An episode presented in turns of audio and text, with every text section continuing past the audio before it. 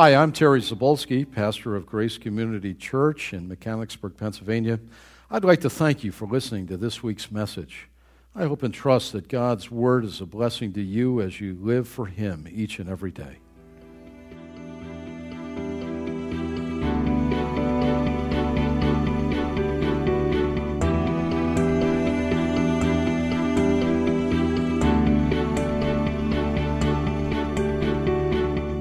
Well, as uh, mentioned earlier, uh, we are beginning a seven-week, uh, a seven-sermon uh, study.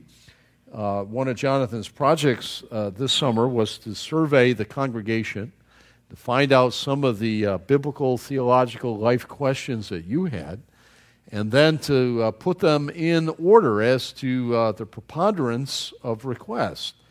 And then we're going to view these in a de- descending order. Uh, there are many, many questions that asked. You know, Mark asked the question this morning, which is not on the list What day is the Lord coming back? Uh, I'm, I'm sorry, I don't know the answer. That's an easy one. We don't know. And if I did know, you know for sure, certain that's not the day because the Lord said, No man knows the day. And if I said that's the day, you can be sure that's not the day. Okay, so I don't know how that all works. Raj, do you know the day? On Monday. Yeah, because uh, when you think not, that's when nobody thinks on a Monday. That's, that's true. That is, is that true? Amen? Are we thinking now? I, am not sure. Are we? So, anyway, uh, the, the number seven question, and we're going to uh, address this today, is how to know uh, God's will for your life. And uh, we're going to, I'm going to attempt to teach you how to think biblically about this. This is a very big question uh, that on Christian College I had a joy of teaching uh, for a number of years, and then the seminary professor. This is always a real big one. Uh, a student would come up, ready to graduate. Prof, I got three churches that want me to come and candidate. What do you think? Well, what is God's will? And then when I was in the college, forever, you know, guys, uh, half the guys there didn't notice the girls until they were like second semester senior, you know. They did their orals, they got their comps all finished, and it's like, oh my word, I've got to get a wife. you know, you know, as much as we said, don't stay in the dorm room praying, get out there in the field and do some field work, you know. They're like, oh my, they're in a sweat, and they come visit, they set up an appointment uh, how do I know which one's the right one? Right? All the, I can't tell you the number of appointments I've had with that, and through the years uh, as as a pastor, you know. Or uh, how about a job? Right? You know, I got uh, I'm looking for a job, then three come in at the same time. Right? Three jobs. Which Lord? Which is the one? You know, all these kind of things. And so, what is God's will? What is God's will for my wife? Oh, my wife. my life, which in my case involves my wife. How's that? Uh, but uh, so we're going to look at that. Like many pastors, let's be. Oh, before I do that, let me. I like to give you some books to read, and you ought to have in your library. Number one, uh, you ought to have MacArthur's book on the sufficiency of Scripture. All right, that is an outstanding text Write that down. The Sufficiency of Scripture, John MacArthur. Find that on Amazon.com. Probably get it cheap. If you're real cheap, get a used one. You get it really cheap. That kind of thing. All right? Sufficiency of Scripture. Number two, this book, Gary Friesen, when he came out with this book in the uh, late 70s, it's called Decision Making and the Will of God. The whole evangelical world was rocked by this book because it had been really thinking the wrong way, if I can uh, uh, summarize it, for a long time. Decision making in the will of God. Actually, this was Gary Friesen, F R I E S E N. It was his doctoral dissertation made readable, in the, and he does an outstanding job on this. Haddon Robinson, one of his former professors, uh, wrote the uh, foreword in it. And then most recently, Haddon Robinson wrote a book, and he has Friesen do the foreword in. So they kind of like tag team it. And this one's called Decision Making by the Book. Haddon Robinson. This is popular. Uh, I'm giving a lot of thought as to maybe this ought to be the book that the men use for men's fraternity. So we'll take what we present here tonight and we'll walk through it in eight or nine weeks on Monday night with the men, uh, men's fraternity. I'm, I'm really leaning that way. Decision making by the book. So I'm going to present the biblical teaching on this, but I really encourage you he, that uh, both of these books, in addition to MacArthur's Sufficiency of Scripture, will give you all that you need uh, to understand as you delve in and study the Scriptures as to what is God's will for my life. How do I find that and everything related to that, okay? So, like, like many pastors, I too am asked the question how can I know the will of God? I, I'm often reminded that this question uh, doesn't come from a pagan. They could care less, right? The heathen, the godless, the unsaved, they, they don't want God's will for their life, so they're never even asking. It. They don't want God, period. It usually comes from the heart of a man or woman, boy or girl that loves the Lord. They do. They have a love for the Lord Jesus.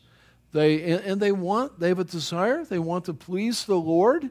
And so it usually comes from someone who uh, is in the family of God. And so I appreciate that.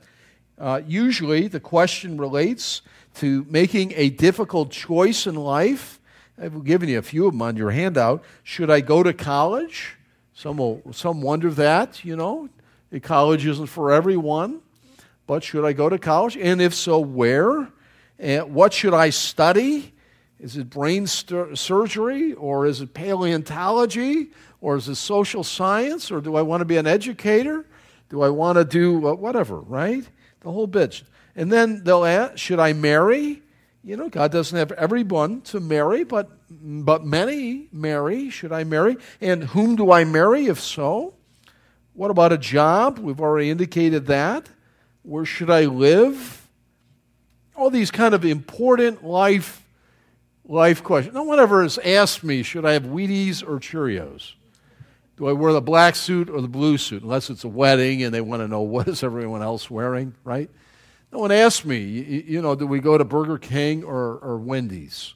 You know, we make thousands of decisions today, right? But usually, when you're asking, what is God's will for me? It's the big ones the big ones that we're thinking about, the ones that are hard to make. And so that's what we're going to talk about. Unfortunately, I suggest to you there's a lot of fuzzy thinking about knowing God's will in the evangelical church. A lot of craziness. I mean, I've seen, I think I, I say I've seen it all, but I'll tell you, I, I do see some new things from time to time.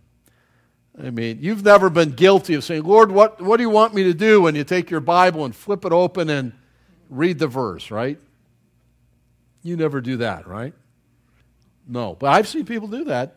Well, I don't like that one. Let's do it again. Now we're in two out of three, you know? right? Or roll the dice, snake eyes, right? Or the divining rod. That's a roommate, right? They're going to help you do what? Should I marry him? Should I not marry him? You know? I've seen, I've seen all kinds of things. And we'll, we'll talk about that. A lot of fuzziness. These vary for thinking that uh, God's will is something that you must discover. That's a big one. That's a big one. I have to, it's, it's hidden. I have to discover it. And uh, that's my quest in life. Or to thinking that if I've missed his best, then I'm consigned to second best forever. A lot of people think that. It's like I'm walking this perfect line, and if I go off here, I married a, a Dupas. And now I'm in trouble the rest of your you, Listen, you may be in trouble the rest of your life, but it's not because of what you're thinking on God's will. You see what I mean? There's a lot of craziness with this kind of thing when Faith and I were in high school and college, it was the idea of the dot. You know, this idea of the one perfect will and the right. You got it. You got to get it right, or you're you're in Plan B mode. That was so common, wasn't it? dear? it was a fear among us that uh, you know that we uh, we're going to miss it. We're going to miss God's best. Those kind of words would be expressed, and it's a terrifying thought. You know that uh, I may be I may be uh, going in the wrong direction in all these important things? Well, God's wonderful word guides us in this important area of life, and we're going to focus on that. Listen, most decisions in life, most of them, are not the right and wrong decisions. Can I say it? Those are easy. You know, we know what the right and what the wrong is. Our problem is uh, we'll do the wrong. We shouldn't, but we do at times. The hard decisions are the right and the left. They're the non moral. Do I go le- right? I better get it right. Right or do I go left? Do I take this job or that job? Those are the hard ones. And God holds us responsible for that. we can't shift it. We can't. Making good decisions is seldom easy, it's hard work. I often say that, and you've heard me say that. There are two things people shouldn't know.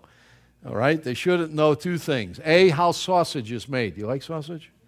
You don't want to know. That Janae told me that's why she makes her own. She showed me a picture hanging in your kitchen, right?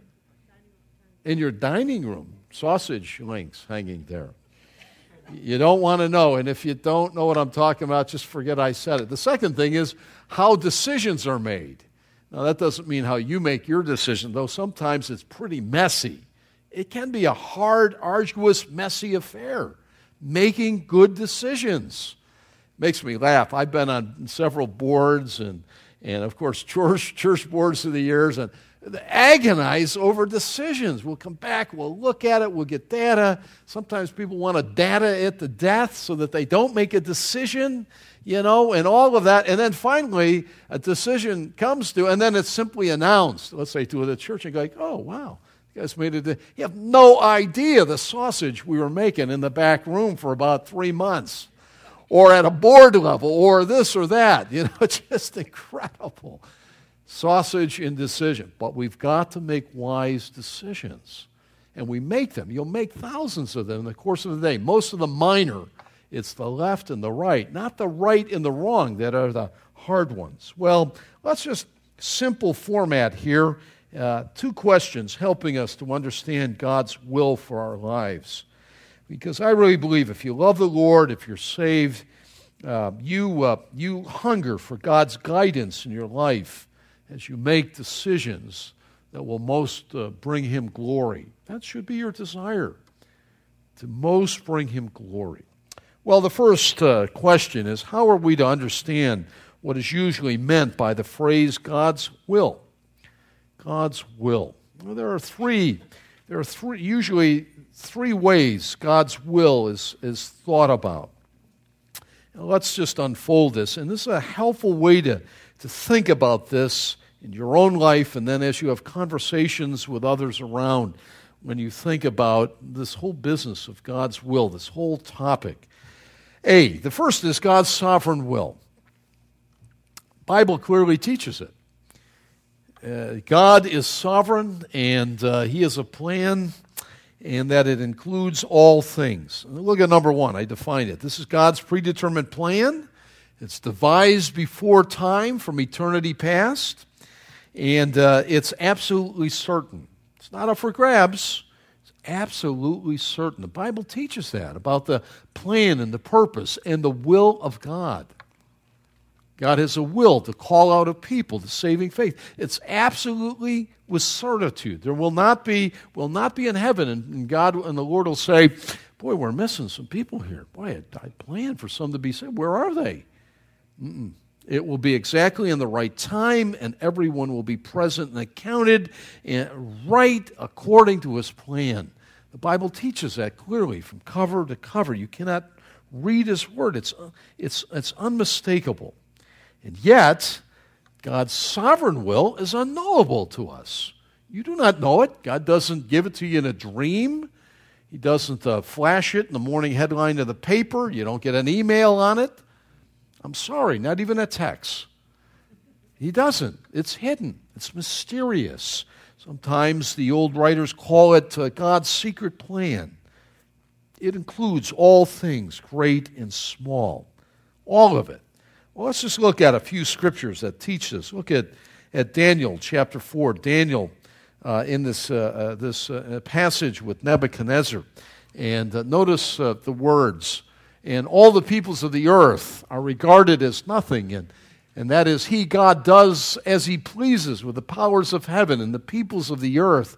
And no one can hold back his hand or say to him, What have you done? I mean, uh, Daniel, uh, Nebuchadnezzar clearly understood it, especially in Neb's life at that point. Uh, God reigns supreme. And he has a will that's unstoppable. It's, a, it's the great juggernaut of, of, of the cosmos bringing about his will perfectly. You and I, you know, our wills are, are, are, are, are often thwarted. We want to do this, we want that done, and it's not done.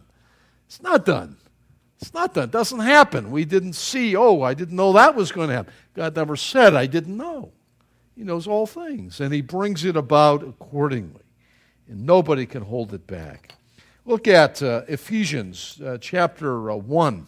Paul writing in this grand dox- doxology of uh, referring to the church and God's plan of calling out a people.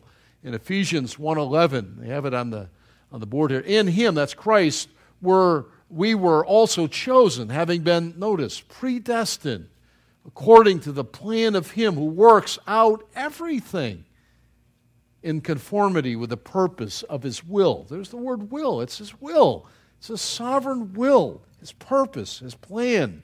It's sovereign. So when we speak of uh, knowing God's will, the first way it's helpful to think about it is that God has a sovereign will, and it's, it's unstoppable. Man is not big M, able to thwart God. Never. God's sovereign will. One other verse I want you to look at, and I love this verse. It's the first sermon ever preached in the church. Look at Acts chapter 2. Here you see that uh, mystery of human action and the divine purpose, bringing about the very sovereign will of God. Acts, uh, Peter is speaking, and uh, he is, uh, uh, this is, I, I said, on the day of Pentecost, the very first sermon there in Jerusalem. Many of them were a part of crucify him, crucify him just days before. They knew they had killed the Lord of glory. The Lord's been resurrected. Now he's ascended. Now it's Pentecost, and Peter is preaching. Back it up. Look at the Acts chapter 2, verse, uh, verse uh, 22 and 23. Men of Israel, listen to this. Jesus of Nazareth was a man accredited by God to you by miracles and wonders and signs which God did among you through him, as you yourselves know.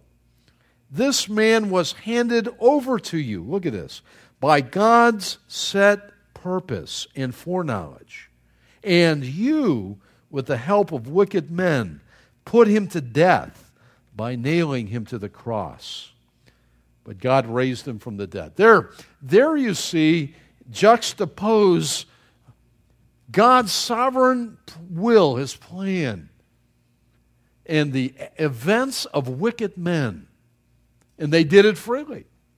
They crucify. Don't make me say it, Lord. I won't want to say crucify. No. They told Pilate, crucify him. We want Barabbas. And they drove the nails in. They spit at him. They beat him. They hung him to the cross. They freely acted within their own desire and hatred of God and of his Christ. And yet, in that and through that and above that, mysteriously, I can't explain it more than what the text present. God brings about his plan and his purpose, his will. It's, it's marvelous when you look at it. And so when we speak of the will of God, you have to first of all note that the Bible teaches that there is the sovereign will of God that is unstoppable. But notice three, the problem for us is that we cannot know His will ahead of time.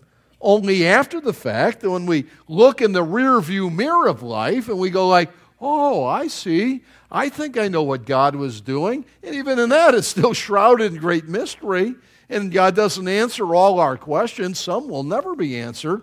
But we see what God is doing to some way and some extent, and we're amazed at it. Well, that's God's sovereign will. But usually that's not what we're asking, is it? When we're saying, should I marry that bozo over there? You wouldn't put it that way. Maybe, maybe her father. Well, we won't go into that. There is a second. There's a second will we often think of, uh, and that is B. That's God's moral will. Moral will, and this is revealed to us only in the Bible. It's complete. It's 100%. God has given us, Peter tells us in 2 Peter 1 3, He's given us everything we need for life and for godliness. We don't need addendums. It's not like the Encyclopedia Britannica when I was a kid. They send out yearly updates, the annuals. I remember getting those, you know. Remember what we wrote back there? Scratch it. We found out we were wrong. Here's the update. Sort of a thing like that, right? The Word of God is complete. It's 100%. It's all that you and I need for life. That means in its totality. And for godliness, to please the Lord.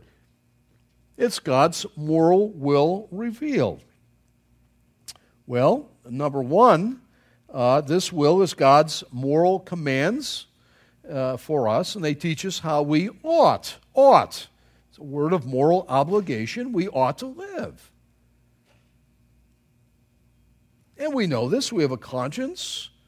And uh, look at some verses that actually, some of the verses uh, of the Bible actually say uh, it is God's will for you. Let's look at, uh, uh, in fact, uh, look at it. I want to read a few more verses than what Jen was able to, to put up there for. Look at 1 Thessalonians uh, chapter 4.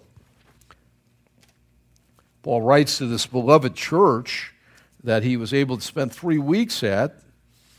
Uh, he writes this letter and he tells it's God's will. He's going to speak to them about uh, their, their morals. Verse 3 of 1 Thessalonians 4 it is God's will that you should be sanctified, means holy, that you should avoid sexual immorality, that each of you should learn to control his own body in a way that is holy and honorable, not in passionate lust like the heathen who do not know God, and that in this matter no one should wrong his brother or take advantage of him. Incidentally, that's by abusing each other sexually. He sees it as defrauding when we do that. We ought not to do that. The Lord will punish men for all such sins, as we have already told you and warned you, for God did not call us to be impure, but to live a holy life.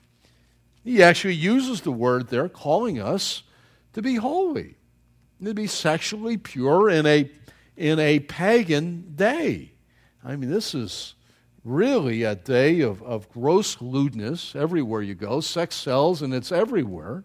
And God calls us out of this culture, probably not as bad as the culture at Corinth. There's still a residue of, uh, of a Christian sense of remembrance, though slight in our culture. But it bombards you and I every day. God says, I want you to live holy. It's God's will that you do that. Flip the page. Look at 1 Thessalonians uh, chapter 5. He's going to use the expression again in verse 18. And we have it here Give thanks in all circumstances, for this is God's will for you in Christ Jesus. It's, it's actually identified. This is God's will. This, he's calling us to be uh, those that have an attitude of gratitude in all things. Now, I've said it a thousand times, right? It's not because you don't get a flat tire and jump out of the car and say, Yippee, thank you, God, I got a flat tire. Uh, there are places that we have for you if you.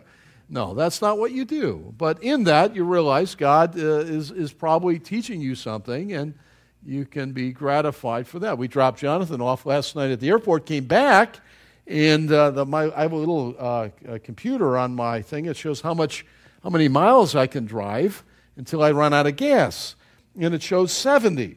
The problem was, when I got near Cedar Cliff High School, I ran out of gas. I'm tapping the thing. It says I got 70 miles. I don't know how that thing was computing. Maybe it was modern math. Ran out of math. And, and I had to push the car. The Lord was good.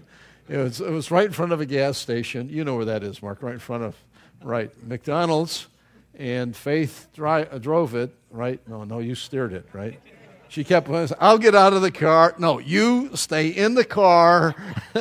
it's not, she said, Well, you're on blood. No, you're in the car. I'm not doing that, right, Jim? That's the, la- that's the bottom. Jim, you steer. no, it's not going to happen.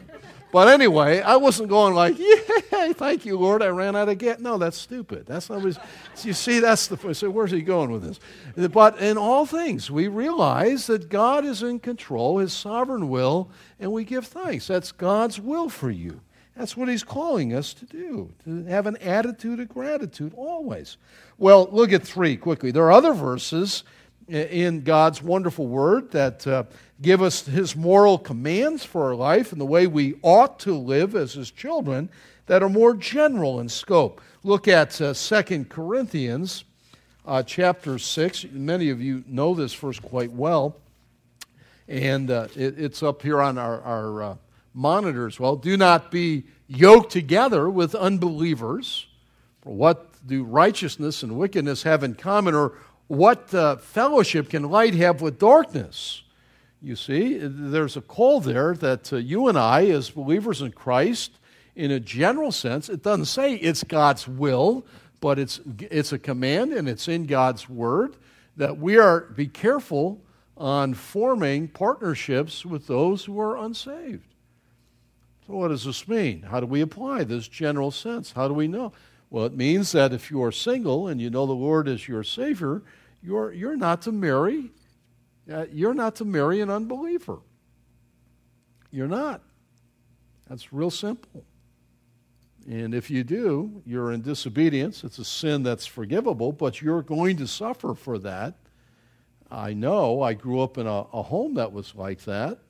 And I saw many, many, many, many days where my mom had all kinds of tears uh, because of the, uh, the spiritual separation between she and my dad. And uh, as one of the older in the family, I, I, bore that and saw that firsthand. Don't you do it. I don't care if you love him or he loves you. Please. And say, well, I, I, I feel, some people say this, I feel God wants me to do this. No way. We're going to show that later. God will never lead you. His will for your life will never lead you contrary to the Word of God. Never, never, never. Listen, when God says don't, He really means don't hurt thyself. Good King Jim there, right? But you'll hurt yourself. Be careful. Be careful with business arrangements. Be careful. Be careful. You have, you have a different mindset and desire. Be careful. Any sort of of relationship that's a binding relationship. Re- remember the passage in 2 Corinthians uh, chapter uh, 6, verse 14. And then how about uh, the, the, uh, the commands of the great, uh, uh, the, the, the Ten Commandments? Where's that found? Exodus 20. How many of you read it off the sheet? I forgot I put that on there. You should know where the Ten Commandments are found, Exodus 20. And uh, we, we find these commands in verse 1. Turn to that. If, you, if not, we discover that God, uh, I am the Lord your God who brought you out of Egypt, out of the land of slavery. Verse 3, you shall have no other gods before me. And second, you shall not make uh, for yourself an idol. And third, you should not misuse the name of the Lord your God. And four, you're to remember the Sabbath day. Thank you. Remember the Sabbath day and keep it holy. And then the, the latter uh, six deal with our human relationships. In verse 12, honor your father and your mother. You shall not murder or cause to be put to death. You should not commit adultery. You should not steal. You should not commit false testimony against your neighbor. And the tenth and final, you should not covet your neighbor's house. You shall not covet your neighbor's wife or his manservant or maidservant, his ox, his donkey, or anything that belongs to your neighbor. the, the Ten Commandments. They are the expression of God's uh, moral law, His moral will for us. And uh, God will, if He saved you, He's given you a new disposition, a new heart, and the Spirit of God, and He, he will cause you, not only direct us to, to live this way, but enable you and I to do His will and to live this way, holy and godly. And when we fail, we find repentance and confession and forgiveness and cleansing. Uh, but that's God's moral will for, your, for my life and for yours, revealed to us only in the Bible. It's not, it's not in the, anywhere else. No other books. It's not in the clouds. There's a farmer in Indiana who, uh, the story's told, was out plowing corn he looked up in the sky and he saw the clouds, and they were so beautiful. And he looked at them and he saw a P and what he thought was a C. And he jumped off his, uh, his John Deere and ran into the house and said he told his wife, We've got to sell the farm. She What are you are you nuts? What happened to you? And she said, Well, God spoke to me from the clouds. And I saw P and C, and I knew that he wanted me to preach Christ. And she very wisely said to her husband, who needed instruction at that moment, How do you know that God didn't tell you to plant corn? You see, it's not in anything outside of the scriptures. It is the book, the whole book, and nothing but the book that God has revealed his moral will to us. Four subpoint as Christians, you and I are to know God's moral will, and we are to live accordingly. We are to live under it. We are under the law of Christ, and we are to do it. We are not to, to do otherwise. This is, a, this is a right and a wrong. Those are the easier things. It's not the left and the right that oftentimes we think of when we think of God's will. So let's quickly move to the third. We have God's sovereign will that uh, is uh, unstoppable, but our problem is it's unknowable. Then there's the moral will of God revealed from cover to cover in God's book. But third is uh, what is commonly called God's individual will for each, each of us. And this is usually within the, the domain of which we're thinking when uh, you and I are asked, or when we're thinking, what is God's will? Is it uh, left or is it right? This is the idea, and I have on your handout of God's detailed life plan encompassing every decision we make and is the basis for daily guidance. What is the plan? Where's the map? Left or right? Lord, I'm waiting, I'm listening. And we talked about it briefly. Anna mentioned uh, uh, Wednesday night. Uh, you, you, remember uh, a guy named Gideon and uh, in Judges chapter 6, he wanted to know the will of God too. Remember that? And sometimes we'll talk about putting the fleece out. Well, don't you do that. Don't you do that for at least two reasons. Why is that not biblical? A, God had already told Gideon what he was going to do. Now, the very fact that he condescended way down to a disobedient man who didn't believe, and so his problem was A, unbelief. He had to put, you know, some some uh, something out there, and if it got wet there, some of the wool, then okay, I guess. And then he had to do it again. Just the very that, that guy was in deep trouble. Didn't trust God. And second, as uh, Anna mentioned, her mom had that's testing the Lord thy God. God had simply said, "This is what I'm going to do," and God, in His infinite patience, helped that young judge defeat the Midianites through that. That is not normative for you and for me. So don't be setting your kitty cats milk bowl outside on a dry night. Lord, if it fills up, I know what you want me to do. Don't do it. Th- that is out of the scope of what we're talking. Don't base it on, on uh, Gideon because, for a lot of reasons, it was unbelief and it's testing the Lord thy God. All right, so how do we look at that? First of all, I have to say, number one, God certainly has a will for each one of us. I mean, it's a part of, I've already said, his sovereign will. I mean, you look a certain way, you walk a certain way. We live in this time. You're born in the family that you're born in, right? You have individual fingerprints that are all your own, and they say the retina is, uh, is your own with the retina identification and stuff like that. You are unique. You're a snowflake, right? They're all unique. And God has His purpose and plan. And He has a plan and purpose for you and for me. He does. And, uh, and so we can take heart in. The problem is, it's hidden and it's unknowable to us. It is. And so, number two, quickly, the idea of an individual will that somehow you and I must go around and discover, looking under uh, every rock, around every corner, is unbiblical. You will never find that in the Scripture. This individual will for daily guidance in the making of every decision. You'll never find it, ever. So don't think wrongly on that. It's not found. You're free to live, you're free to serve, and you're free to choose your decisions within the boundaries of God's moral will. Now, when I was a kid, at a certain age, my mother would say to me, right?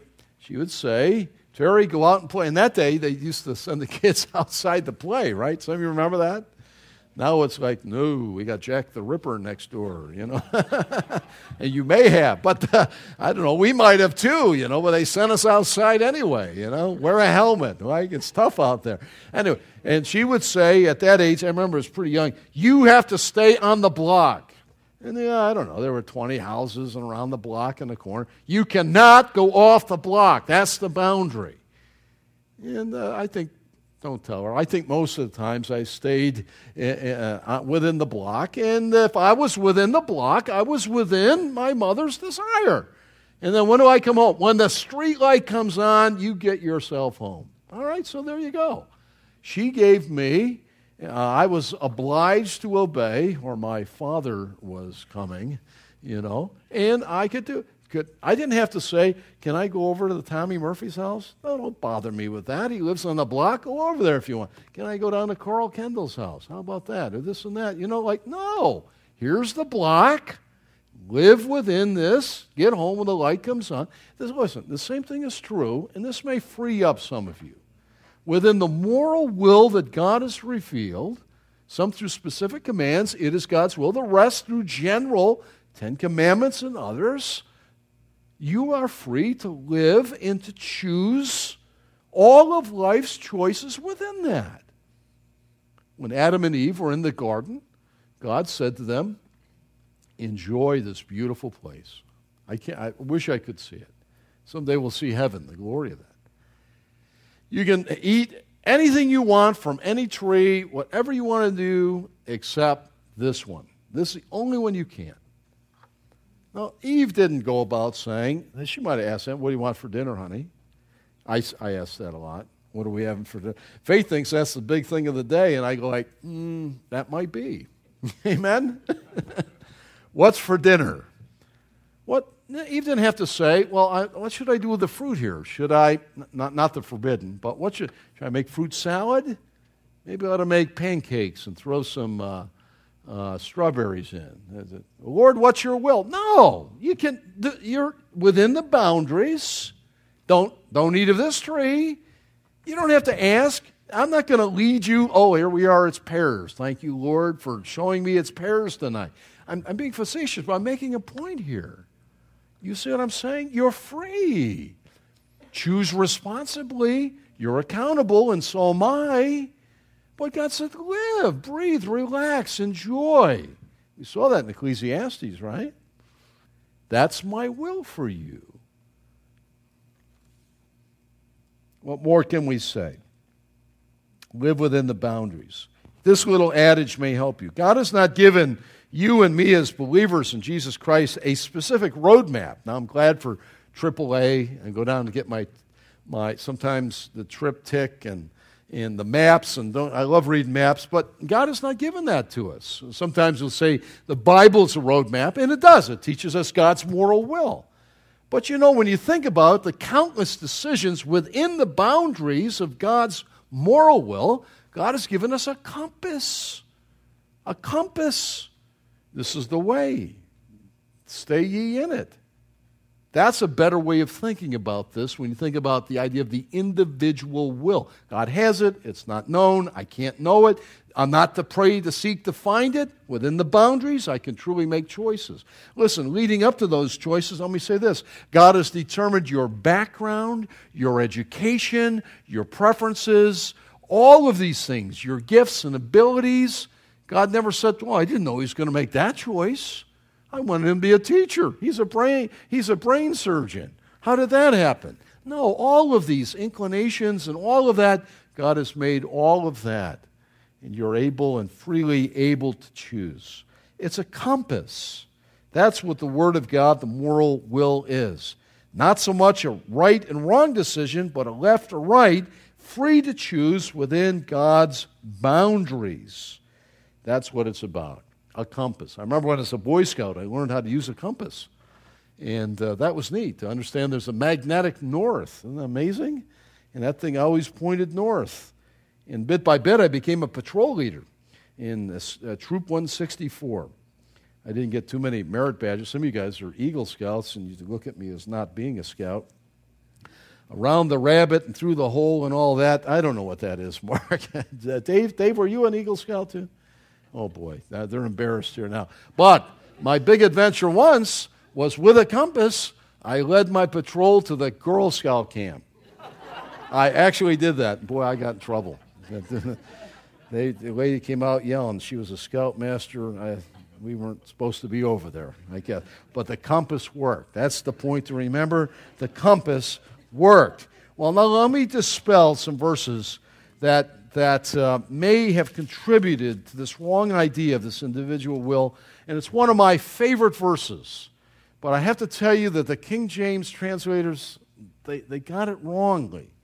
And in Proverbs 3, 5, and 6, don't we love that verse? I love it. Trust in the Lord with all your heart and lean not on your own understanding. In all your ways acknowledge Him, and He will, here's the word, direct your paths. Now, the word in the Hebrew, the NIV really got it right, and some modern translations got it right. He will make your path smooth or he will make your path straight, is the idea. Not, Lord, what's the decision, great or small, Wheaties or Cheerios? Do I marry him or do I marry that guy over there? None of that, see. Actually, Proverbs 3, 5, and 6, the end of verse 6 is, is saying the same thing as Psalm 1. If, uh, if you meditate on the Word of God, God will make your way prosperous, successful as God counts success.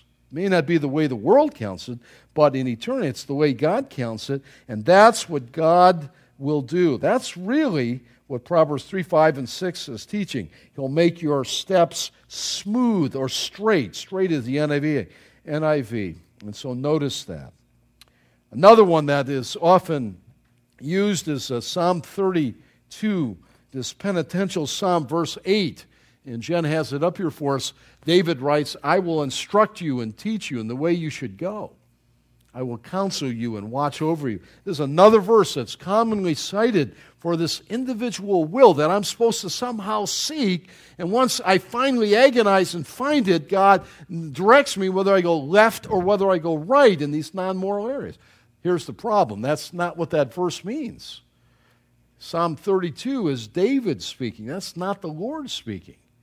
And in fact, the, these are the confessional Psalms 51 and 32. He, when he's in contrition after his, he's, he's uh, confronted and rebuked with a sin with Bathsheba. 51 is first, and a part of Psalm 51, verse 13, he says, and, and, and, Lord, restore me so that I can teach sinners your way. And then he writes Psalm 32 by the inspiration of the Spirit, and he's actually doing that there. He's talking about guiding and directing. He's talking to other Israelites. That's not God talking. So you've got who's speaking here? And that verse is, is often grabbed to say, well, look, God said this. Well, God's word said it, but it's David saying it in fulfillment of what he said in Psalm 51:13. Another one is uh, Paul in Colossians 1 9. Um, uh, here, isn't it true that, uh, that Paul tells us that uh, we should be filled with the knowledge of his will. Did we get that once? Uh, Colossians 1 9, Jay? Look at that. It makes us lazy without looking it up. But look at Colossians 1 9. It's often cited. Well, does, doesn't God have an individual, specific will? And uh, He's going to give that to us, a left and right decision type of a thing. Well, look at the context. When in doubt, look at the context. 1 9.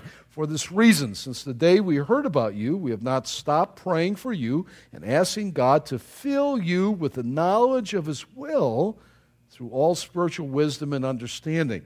If you read verses 10 and 11 that follow, you discover he's talking about God's moral will. He's talking about morality. We pray and walking a li- living a life that is worthy. That's moral. He's talking about God's moral will, that they would be filled with an understanding of it so that they would live and be under the scriptures. That's what he's talking about. Well, asking then, how do we know God's will, is uh, really not a biblical question because God uh, has told us his moral will. Let me suggest a better question by way of transition as we move to the second question. A better question, uh, it's better uh, uh, if we would ask, how do we make good decisions? Really, that's what we're seeking. We're saying, what is God's will for my life in this? How do we make good decisions? And so, the second question helping us to understand God's will for our lives what are some principles that can guide us in making wise decisions. What are some principles? Living within the boundaries of God's Word. A, you and I are to use our freedom to choose, limited only by the law of love. You, are familiar with the law of love there. In Romans uh, chapter 14, verse 21, uh, Paul writes on those questionable areas of life that are not specifically stated in Scripture. He says, in using your freedom to choose, limit your choices by the law of love. In other words, Paul writes, if you, uh, if uh, you have free, you're free to eat, you're free to eat meat that's been offered to idols. What's an idol? It's nothing. And man, you get those great, great filet mignon, right? Really cheap. You know, I go down and eat that stuff. Man, it's great. Load it up with mushrooms and onions. And anybody hungry here? And uh, enjoy that. But uh, so let, us say all of a sudden you, you come into the, uh, uh, into the vicinity where one identifies himself as being a new believer, weak in conscience. And he comes out of that pagan background and he goes like, oh, I can't believe you're doing that. You're eating that meat that was offered the idols. Paul. And Paul said, You know what? The law of love, I'll restrain my freedom. I could certainly do that. Get it cheap. Sound like a good Jew. Get it cheap. Amen, Jenny. And, uh, but you know what? I'm not going to do that. I'll limit my freedom when this weaker brother, weaker in conscience, comes in view, because I don't want to be a stumbling block to him. So, within God's moral boundaries, free to choose, fruit salad, whatever, right? Pizza with mushrooms on it. No, all that. If, if he's, a, I'll, I'll not do it freely. All right? That's the first principle. Second principle B use your God given intelligence, please, to know your strengths and your weaknesses. need to do that. Say, well, you know, uh, what should I do with my life? Should I be a brain surgeon? I got news for you. If you've not made the honor roll, you're probably, God doesn't have you to do neurosurgery. Is that fair? And, you know, and if you have a problem stuttering and your abilities that way, probably not public speaking. Probably politics is not your future or if you're not mechanically inclined. All that, just sort that out. Where are your aptitudes? All of you have gifts and abilities. Use your intelligence to determine that. And then do your life, do your work within those abilities, the strengths. Work within your strengths, build up your weaknesses. Don't do it the other way around. All right? That's a simple, simple thing. How do I make this choice? Oh, my, you know, the myriad of them. Look at C. Circumstances. This is a big one. Do not consider circumstances the voice of God. Please underline that. It is not the voice of God. Well, it just happened, Pastor. It just happened. Well, A, it didn't just happen. And be careful about that. Most people overemphasize the importance of circumstances in the decision making process. Circumstances should not dictate the decisions we make. They shouldn't. Let me talk more about that. It's more, it's, really, circumstances are like the Rorschach test. You ever take Psych 101? The Rorschach test, the ink blots, right? What do you see here? Oh, that's Hitler killing. So you're uh-huh. like, oh. you just thought of that the second? I'm worried about you, you know? Or what do you, I see butterflies. You know, it's the same one, right? That's the way you ought to think about circumstances. They often work the same way. The way one interprets the events in, in our lives often reveals more about our own inner hearts than the outward circumstances. See, I'm going to evaluate the circumstance. Is it butterflies or is it Jack the Ripper there? Often it reveals more what's going on. It's completely subjective. Be careful about that circumstances don't provide us with the guidance we need to make good decisions. If we try to find them out, we usually come away more confused than informed. It's like Paul said in 1 Corinthians 13 on a different matter. Now we look through a glass darkly. Be careful about that.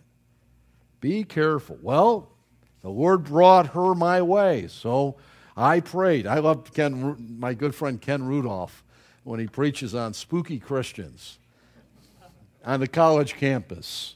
You know, and God speaking through all sorts of circumstances. Walking, walking down the sidewalk, going to chapel with a girl you like, and a branch falls from a tree. It's a sign. I should branch out and date other girls. You know, please. Tells more about what's in your heart than, don't shirk your responsibility. It's not, a lot of times that is. We're afraid to do the hard work. It's messy, making good, godly, glorifying to God decisions and blaming it on God. Well, the limb fell, or this happened, or that, or. Right? Be careful about that. And what about open doors? I hear a lot about open doors. Well, the door was open. The doors. Look, that doesn't mean you walk through it. Use your head in this thing, right? Open doors are not necessarily the finger of God. It may simply be one of a number of alter, uh, alternatives that need to be considered. I put down some verses for you to think through biblically. 1 Corinthians 16, there was an open door there in Ephesus, and Paul said, God has opened a door, and I'm going to stay. God is winning many, many people to Christ. Wow. I put down another open door where Paul writes in 2 Corinthians chapter 2, there was an open door there and he didn't stay. All right? So be careful about that. Well, there's an open door, so I walk through it. No. It just may be another alternative you've got to do the hard work and think through. That is what is involved in making wise, glorifying to God decisions. God does work through our circumstances, but we are not always aware exactly how. Let me give you a verse on that. In Philippians chapter 1, verses 12 to 14, Paul was under house arrest in Rome, and he could have said there, Lord, what in the world are you doing in these circumstances? Chained to a Roman soldier by the hours. Well, he just kept doing what he knew God wanted him to do. He bore witness to each one of those, and so that even, uh, even there in the house of the emperor, there were those that were saved through that. Be careful of circumstances. D, let's quickly get to this one. Beware of impressions. The, I love the Puritans on this. Impressions, you know what they are? They're merely impressions that grumbling in your stomach, the heartbeat, the palpitations, and all of that, those inner feelings. Be careful. They're not the voice of God. on these left and right decisions? Say, well, I love her. My heart's beating. Therefore, God's telling me to marry. Well, He may be. I mean, He's brought her, and your heart may be beating, but it, within the boundaries. You better apply your head. What's your, what do your mom and dad think of her? What, is, what do her parents think? Uh, what about your aspirations, dreams, and desires? Use the process to make a good choice. Be careful about impressions. God gets blamed for so much. Could be indigestion. Hot pizza. Hot pizza with uh, tamales on last night. And, uh, and be careful about that. Don't be nutty with this kind of stuff. E, seek wise counsel. The Bible urges us from cover to cover be men and women who seek the counsel of others. Do that. Proverbs 1 to 7 uh, uh, urges parent children to, to be counseled by their parents. Get the counsel of mom and dad. Man, uh, uh, young, uh, uh a young adult, uh, no, he was actually in junior high.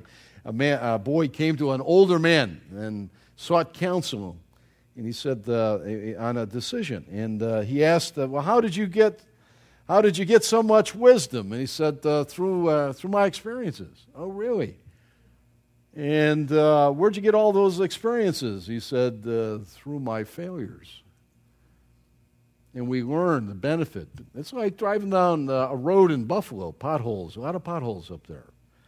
And, uh, you know, we sort of know where the potholes are, and those that have gone ahead in the areas that we may be asking, know where they are. Don't hit that. You'll lose your front end, and it's going to cost you. Get counsel. Get counsel from your mom and dad. It changes as, as you become adults. They become peers as adults, and, but the, not under their authority, but counsel. You wouldn't want to do anything without your counsel if they're still living you know, what do you think of this? And, and, and all that. But counsel as much as you can. It's a wise manner. And finally, F, God will know that. He'll never lead you contrary to His word. Never, ever, ever, ever, ever, never. He won't do it. So make your decisions within the boundaries of God's moral will, and in the process, help yourselves to the principles above. And remember, you're responsible for the decisions you make. Choose wisely. I'll give you a few examples from my own life. When I was a senior in high school, my father really uh, had, a, had a hope that I was headed to Princeton University. You know, I was headed in that direction. The Lord began to work in my life, and I wanted to go to a Christian college. And, uh, and so it was a big change. Big change for my father who was not saved didn't understand it at all. For months, he agonized over it. I'd given up scholarships if I would go to the Christian school. Um, but I just had a real desire in my heart to want to learn uh, at, at, a Christian college or university and had been accepted. And, and yet I prayed that uh, I, would, uh, I would not go that way unless my father in his way would uh, provide his blessing. He wouldn't use those words. But finally, the day came, and he said to me, uh, You really want to go to that place? And I said, I really do. And he said, uh, All right. And God had brought him to that place. It wasn't a divining rod, it wasn't throwing dice, it wasn't putting on a fleece. It was a desire that I believe God had put in my heart, and God made the door open, and so I made the choice to do that a good choice, a choice that I'm grateful for to this day. Uh, that choice has led me to this point. I wouldn't be here, probably wouldn't know you, uh, which might have been good for some of you.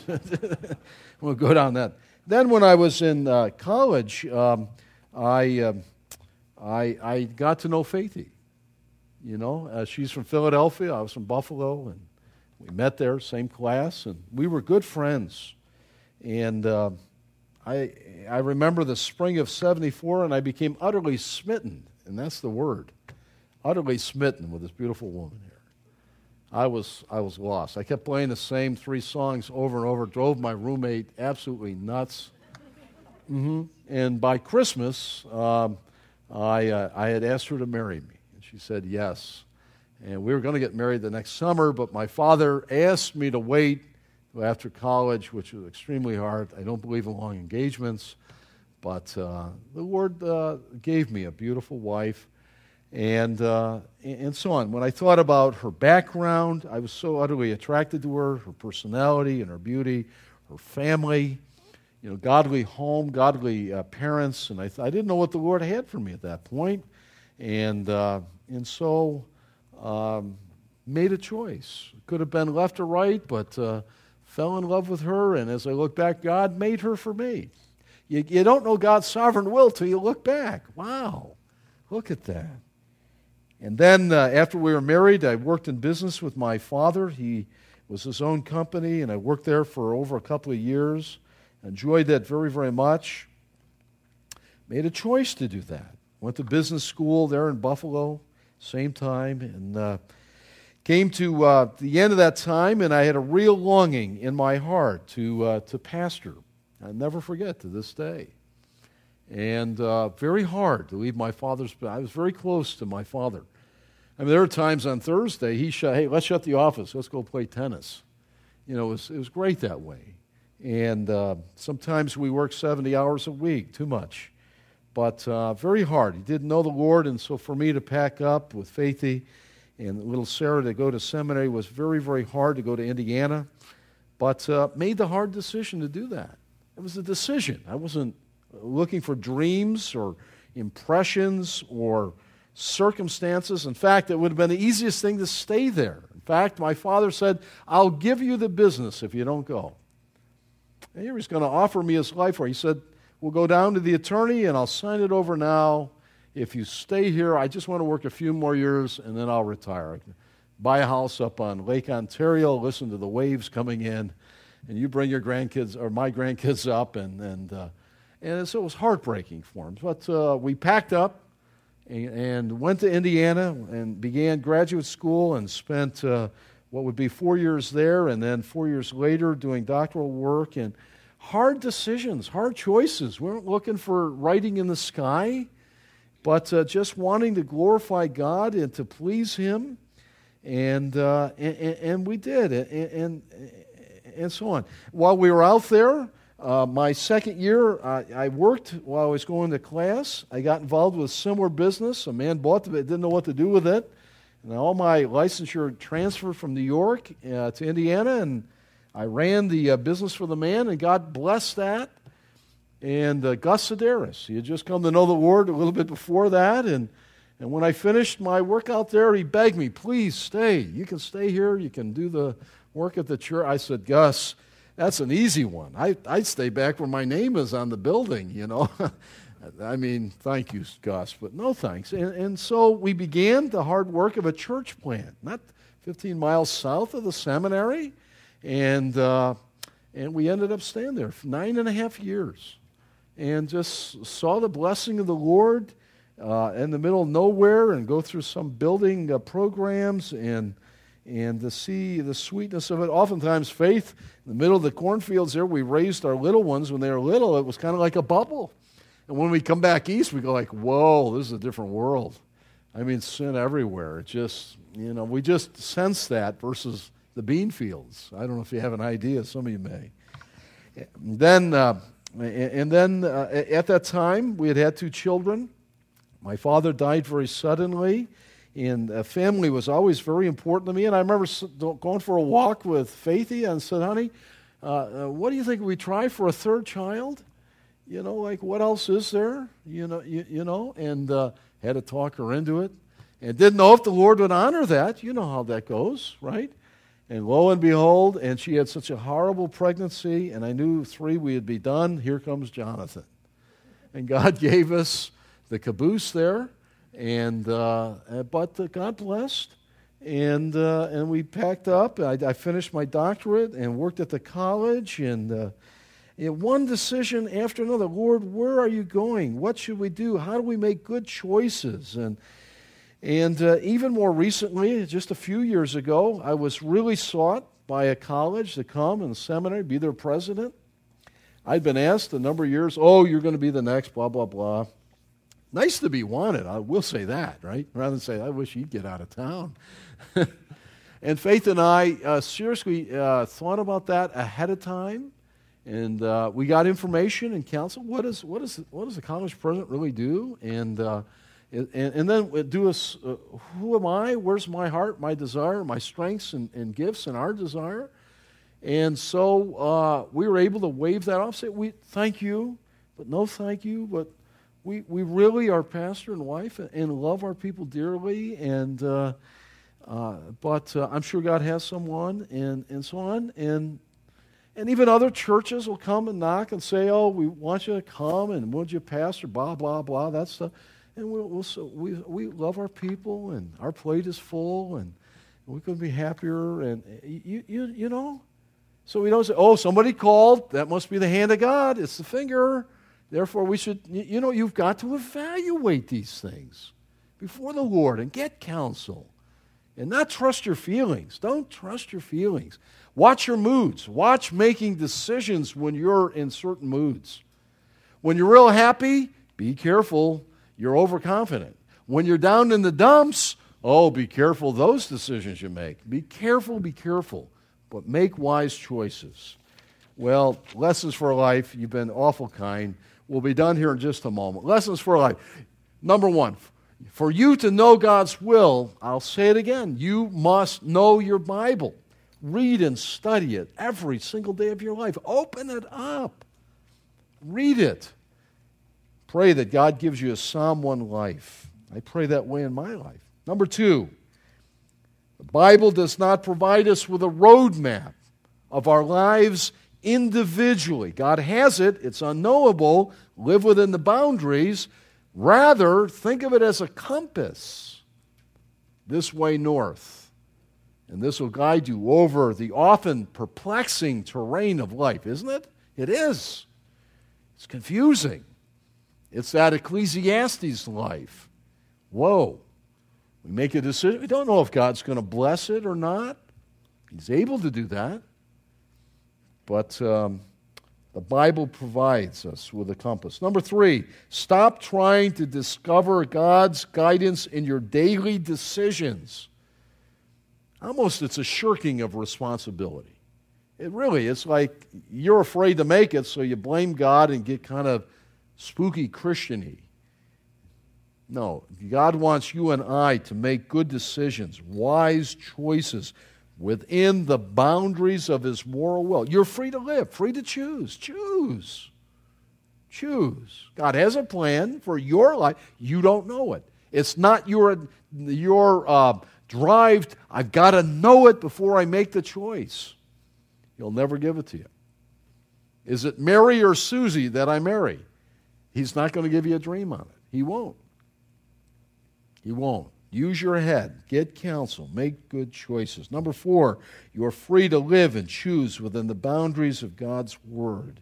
That's His moral will. And finally, God's will for you, if you've never trusted Christ the Lord as your Savior from sin, is that you believe on the Lord Jesus Christ and be saved today. Have you done that? That's the first step. That's the most important thing. God desires that you receive His Son as your Savior. Well, that's God's. Uh, that's uh, question number seven that you asked. How do we know the will of God? I hope that uh, gives you something to think about. Remember the books I've mentioned. And Wednesday night, we're going to have some discussion questions. Come pray with us, and we'll spend the rest of the time trying to clear up any of uh, your questions on this whole issue of God's will.